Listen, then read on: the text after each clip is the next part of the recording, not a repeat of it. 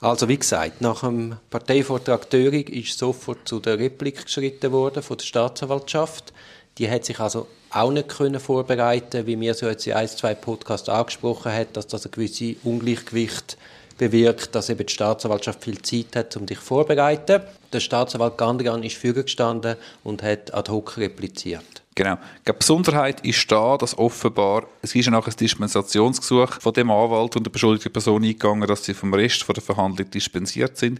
Ich glaube, nur wegen dem ist sofort repliziert worden. Bei den anderen ist das, glaube ich, nicht gewesen. Oder auch bei den anderen ist es nicht gewesen. Die Staatsanwaltschaft hat bei den anderen Plädoyers bisher nicht repliziert. Ja, vor allem ist es dann auch nicht zum Schlusswort gekommen, wie jetzt in dem Fall. Sogar noch, zu dem kommen wir noch, genau. Also, wie hast du die Replik gefunden? Ja, also, ich habe ja dir übergeraunt, wo der Gandrian angefangen hat, habe nur gesagt, fuck, super gewesen. Also Ja. wirklich aus dem Stehgreif gestochen, scharf und natürlich immer Aussensicht. Ne? Wir können es ja nicht genug betonen. Aussensicht, aus einer Aussensicht vernichtend. Vernichtende Replik. Ich kann es nicht anders sagen. Ja, ich habe es auch beeindruckend gefunden, wie er über den Prozessstoff verfügt hat, messerscharf SMS und Aussagen rausgepflückt hat und das einfach um die Ohren gehauen hat. Man kann es nicht anders sagen. Ist ja schon mal aufgefallen, die, Staat, die drei Staatsanwälte sind extrem dossierfest und Wahnsinn. können dann aus Stehgreif, auch gerade rhetorisch sehr gut, aber unaufgeregt, aber gleich messerscharf reagieren. Eben, wir können das jetzt nicht im Detail, es ist auch schwierig für uns, das genau nachzuvollziehen, aber eigentlich in den wesentlichen Punkten, eigentlich hat der Herr Gandrian damit geschlossen, dass der Beschuldigte durch seine Aussagen den Sachverhalt selber schon rechtsgenügend erstellt haben, dass eigentlich der Anklagesachverhalt auf den Zugaben von der beschuldigten Person beruht. Das hätte man nicht können davon ausgehen, wenn man voran den Verteidiger gehört hat. Hat auch die Verwertbarkeit von diesen Zeugenaussagen hat er jetzt völlig schlüssig dargelegt, wie es zu dem Rollenwechsel gekommen ist und darum es eben verwertbar sei und im Übrigen die beschuldigte Vernahme sowieso nochmal Im freien Bericht. und sowieso nochmal als freier Bericht gestartet hätte und erst bei Frage 106 bis 109 oder irgendeine so eine Zahl hat man ihm dann auch noch vorgehalten, was er dann als Zeuge vorher gesagt hat. Und scheinbar hat ja der Herr Richterich dort auch Antworten gegeben. Und allenfalls durch das auf die sogar verweisen, was wir jetzt auch wieder nicht genau wissen. Ja. Genau. Ganz ein bisschen mehr ins Detail. Offenbar ist die Honorarnote für die Beratungsdienstleistungen von der Richterich und Partner bei der bereits bekannt gewesen, dass es die Honorarnote gibt. Die ist aber offenbar nicht aufgeschlüsselt gewesen. Dort hat man keine Dubai-Reise gesehen. Nachher hat die Edition gemacht beim Reisebüro. Bei hat Coloni, dann, ja. hat dann dort gesehen, wohin die Rechnung geschickt worden ist, nämlich zu der PR-Agentur. Und von dort ist es nachher verrechnet worden. Und dann hat man erst können, immer, immer sich die Staatsanwaltschaft, hat man können den Kontext erst herstellen. Das ist jetzt prima vista schlüssig gewesen, wie du sagst. Prima Vista, super schlüssig und vor allem super auf den Punkt plädiert. Ganz kurz, ganz seck, hochspannend. Also besser kann man es nicht machen. Außensicht, besser kann man es nicht machen. Genau. Nachher hat ja äh, zu dem Komplex oder zu dem Ach Anklagesachverhalt hat die Privatklägerin Viertreifis noch das Wort gehabt, beziehungsweise ihre Rechtsvertreter. Da ist dann aufgestanden, Kollege, und hat offenbar neunseitiges Plädoyer vorbereitet, schriftlich vorbereitet, hat das angefangen, also hat es eigentlich abgegeben und hat schon anfangen zu reden. Erste Fehler. Wenn man Plädoyer-Notizen abgibt, bitte warten, bis alle Parteien eins verteilt ist. Insbesondere, bis die Person, die es verteilt, die Frau Gerichtsschreiberin, wieder am Platz hockt und am, am Protokoll kann sein. Eben, es Man- ist Durchkunftsperson. man gönnt sich keine Freunde, wenn man dort nicht wartet. Und nachher, das habe ich gut gefunden vom Vorsitzenden, hat er sehr gut reagiert und schnell reagiert und völlig richtig reagiert, meiner Meinung nach. War ein verwundert. gewesen. Er hat so gesagt, ja, also, das ist ja ein neunseitiges Plädoyer. Das ist ja jetzt, äh, das haben sie offenbar vorbereitet die letzten zwei Wochen. Das ist ja nicht jetzt äh, zu den heutigen Ausführungen eine Replik. Wie hast du das gefunden? Also unter Fairness-Aspekt hast du recht, bin ich auch bei dir. Aber natürlich, wenn ein zweiwöchiger Unterbruch von der Hauptverhandlung ist, weil sie jetzt halt einmal so angesetzt worden ist, wie sie läuft. Also ich bin der Meinung, du hast einen Anspruch auf einen zweiten Parteivortrag. Da hat prozessual nicht ganz Unproblematik gewesen, was jetzt da der Vorsitzende gemacht hat. Aber unter Fairness-Aspekt verstehe ich es völlig. Und äh, der Parteivertreter hat ja dann auch gesagt, er hätte antizipiert, was jetzt heute könnte kommen und hat sich entsprechend darauf vorbereitet. Also ich finde, man hätte ihn eigentlich sollen lesen lassen. Ja, wir hatten ja grösstenteils auch lesen lassen. Man ist dann einmal dazwischen gesagt, man soll bis so gut die ganz vielen SMS und WhatsApp-Nachrichten offenbar nicht wörtlich zitieren, ist ein bisschen gekürzt worden.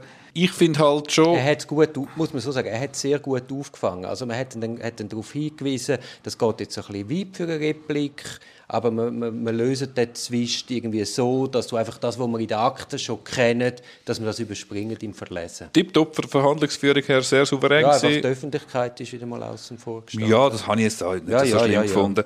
Aber gut, es ist vielleicht ein bisschen erschwerend, aber das hat sich natürlich dann der betreffend beschuldigt und der Anwalt selber zugeschrieben, dass man natürlich sich dispensieren lässt von der Verhandlung. Oder? Wenn man sich nicht dispensieren lässt, hat man die, wäre die Replik erst ganz am Schluss und dann hat man ja genug Zeit gehabt, um nochmal entgegnen. Also es liegt ein bisschen äh, in der gesamten Konstellation begründet, dass das jetzt so gekommen ist. Ja. Mhm. Gut, jetzt muss man sagen, in dem Moment, wo die Staatsanwaltschaft und die Privatklägerschaft replizieren, dann ist auch die beschuldigte Person und ihre Verteidigung auch nochmal zu einem Parteivortrag zuzulassen. Und der Herr Döring ist ja dann auch nochmal als Redepult gestanden. Genau, es hat sogar noch so einen kleinen Zwist gegeben. Da hat der Privatklägervertreter ein bisschen standeswidriges Verhalten vorgeworfen, wenn wir gar nicht ins Detail gehen. Und das ist dann auch noch ein bisschen entgegnet worden vom Kollegen Döring. Ja, das ist ein bisschen, noch ein bisschen hin und her gegeben worden. Ja, aber es war spannend. Gewesen. Also Privatkläger und Verteidigung, muss man ja sagen, das sind als Hintergrund, das sind eher Privatrechtler.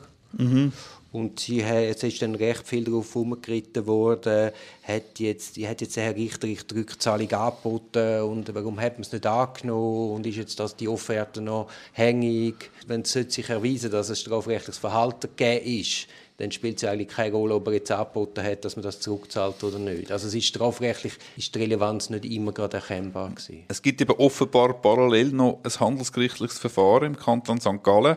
Und dort scheinen, so wie ich es gespürt habe, die Stimmung scheinen die gleichen Parteivertreter dort zu sein. Und das Klima ist nicht gerade unvergiftet, offenbar, von dem äh, St. Galler Verfahren.